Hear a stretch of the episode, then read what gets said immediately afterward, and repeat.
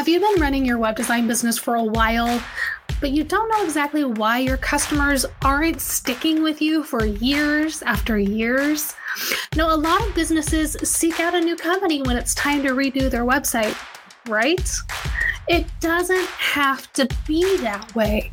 You can delight your customers to a point that they'll be unable to imagine going anywhere else. When they need help with that redo, you can be the first one they talk to. Now, while you can do a lot to keep your customers happy after you launch their websites, a lot of their initial impressions are going to come in the first few days and weeks of you building their website. It's really hard to undo a bad first impression after all. I have had countless clients come to me after a bad experience and complain about these very issues that we're going to cover today. If you want to provide stellar customer care, get referrals, and keep your clients, you really just need to avoid doing these six things. Want to know what they are? You're listening to the Digital Masters Growing Your Web Dev Business podcast. Each week, I take you through actionable strategies that you can use to improve your own web design business and make more money with every website you build. I'm your host, Marisa VanSkiver, aka Captain Coder. Number one, buying or controlling your customers' domains. Now, coming in hot at number one here, I get that it's easier to buy your customers' domains. I really do. But what happens when they want to move to someone else? I can't tell you how often I've helped a client figure out where their domains are and they have zero idea. I'm sure that you know it's an incredibly awkward experience to have to reach out to another web design business and ask for your new client's domain to be transferred to their own account. Or it can be incredibly frustrating because you may never hear back from that previous agency. It's all too often that I have clients ask me to buy domains on their behalf, so I totally get how all of this starts. So, how do you fix the problem of client domains? Now, if my client has never bought a domain before and they want me to purchase it for them, I usually work with them to set up a GoDaddy or preferably a Namecheap account. I use their email, their payment information, and give them all of the login details. Of course, keeping the login record for myself then I just need to purchase the domains I need, and everything is done in their name.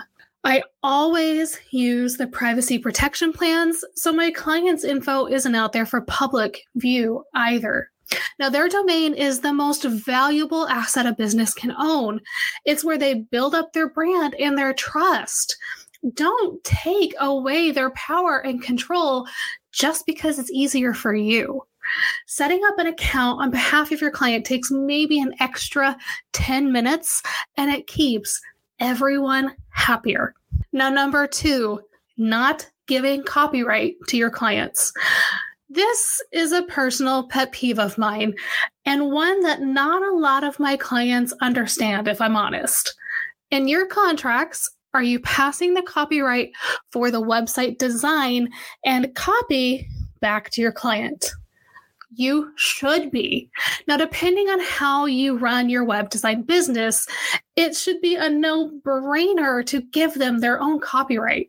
After all, you're writing that copy and creating that design for them. They should be able to use anything on their current website without fear that they're violating any kind of weird copyright laws, right?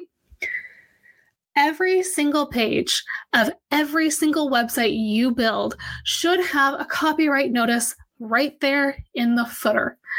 This protects your client from someone stealing their intellectual property and it gives them recourse in case they do. That also means that the copyright notice should have their business name, not yours. I've recently seen a trend where web design companies either forget to change the copyright in the footer or keep it as their own. Now, I'm not sure if they're simply trying to promote themselves or if there's actually trying to take ownership of their client's number one marketing asset, but it should never happen. It should always be copyrighted by the business who paid for the website, aka your client. Now, the one thing that I would say excluded is code. One, if you're using a page builder like Elementor or Divi, you don't really own the copyrights on that anyway, so you can't pass that on to clients. But I custom code every WordPress website I build. So, how do I handle that? Well, I have a note in my contracts that assigns copyright for everything but the code to my clients. For one, the code is my intellectual property, and I need to be able to use similar pieces for future websites. For two, it prevents clients from duplicating their website and getting, say, five for the price of one. Now, if you have questions on how I do that exactly, feel free to jump over to at Digital Masters Podcast on Instagram and drop me a DM. I'm happy to share. Now, number three, not giving clients access to their websites. For the love of everything holy, if I have one more client who tells me they don't have a WordPress login, or I get into their site and see they don't have full admin access, I'm going to throw my nice laptop out of my window. Okay, not really. I have a backup laptop for throwing. But seriously, this is their website. Why do they not have full access? Yes, you're saying that they can break things. I can hear you saying it now. Or you're protecting them, or they need to pay more for that access, or whatever nonsense you want to come up with. It's all bullshit. Your client paid you for that website. Once you launch it, it's theirs. It's the foundation for their marketing. So why don't they have full access to everything? Now, the next thing on our list is my number one way to successfully turn a client's website over to them without causing you to worry. But I also build their websites to be hard to mess up. Using advanced custom fields layouts, I give my clients complete control over their verbiage and imagery, but I protect the integrity of their design. Now, it's not impossible to mess up one of my websites, but it's certainly more difficult. I've had some ca- talented customers do it for sure, though, believe me.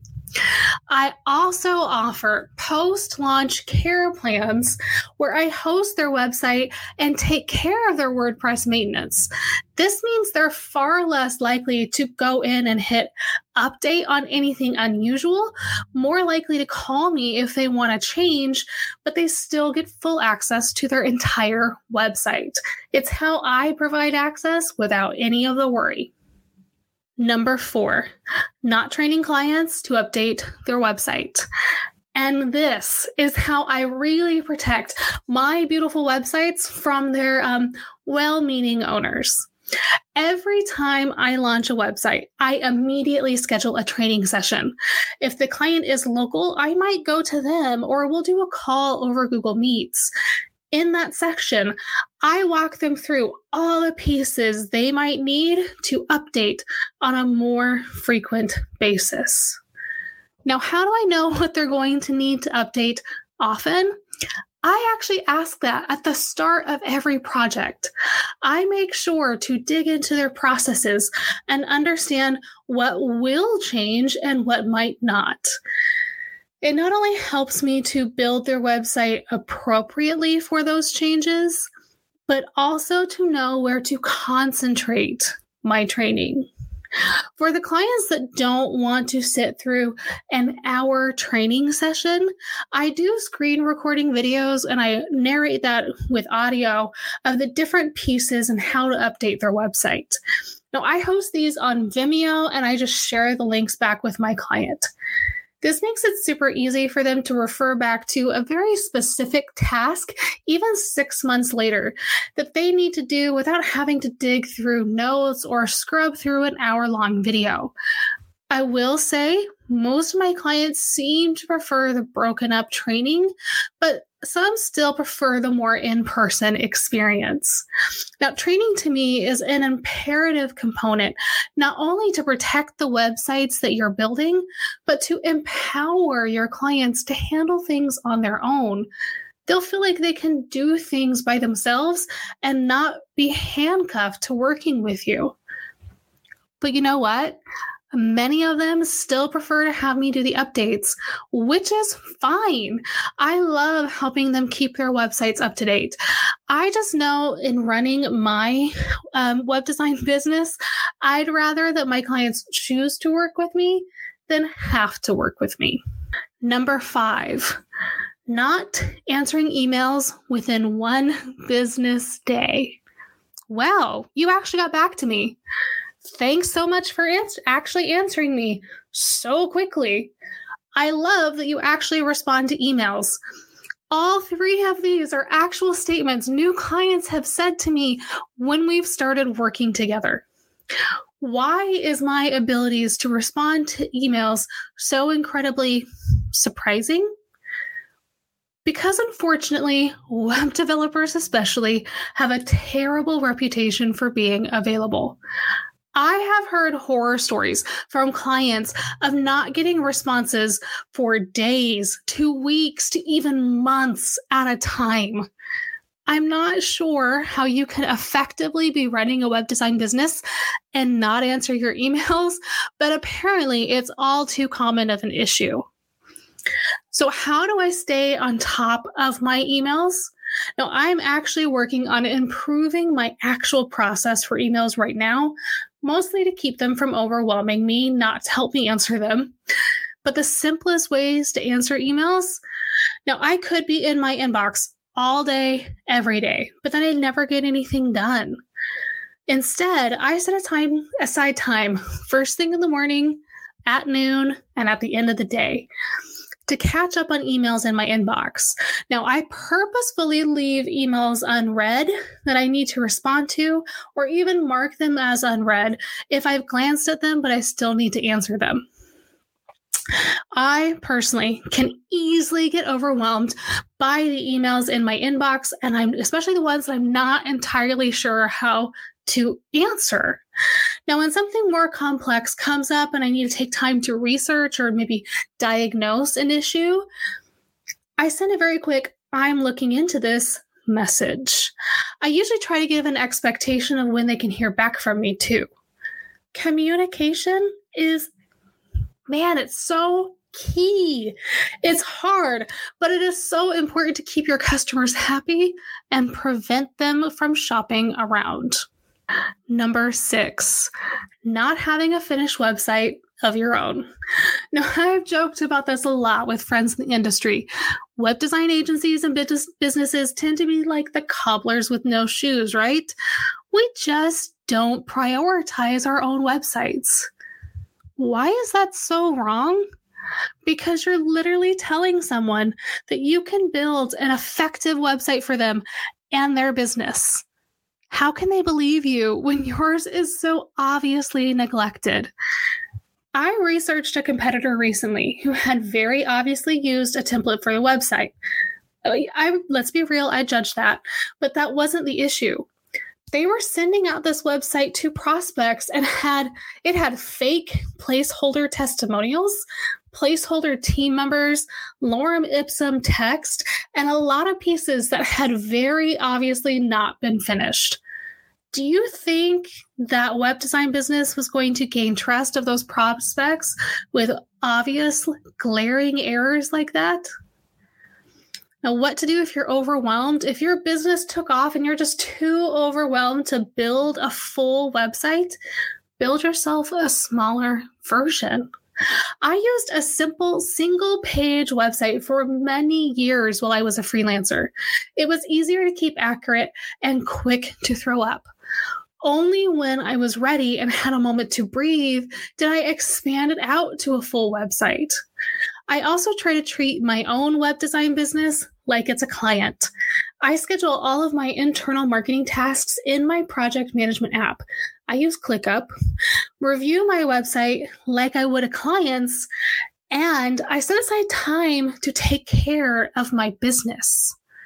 After all, if I'm not going to take care of my own business, I can use, I can lose that well earned trust with my potential clients. Not a good look. Now, the key to all of these pieces you don't want to run your web design business like you're a fly by night freelancer.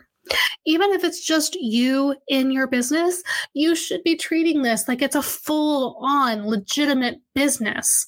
Avoid these mistakes and make your clients feel far more comfortable with you. You'll be surprised at how easy it is to do things the right way and how much happier everyone will be when you do. Thank you all for listening to our episode this week. If you want to catch more Digital Masters, you can subscribe to this podcast on your favorite podcast app or visit us at digitalmasterspodcast.com. If you have any questions or you want to learn more about digital marketing, follow us on Instagram at Digital Masters Podcast or visit us online at becomeadigitalmaster.com. Can't wait to talk to you all again next week.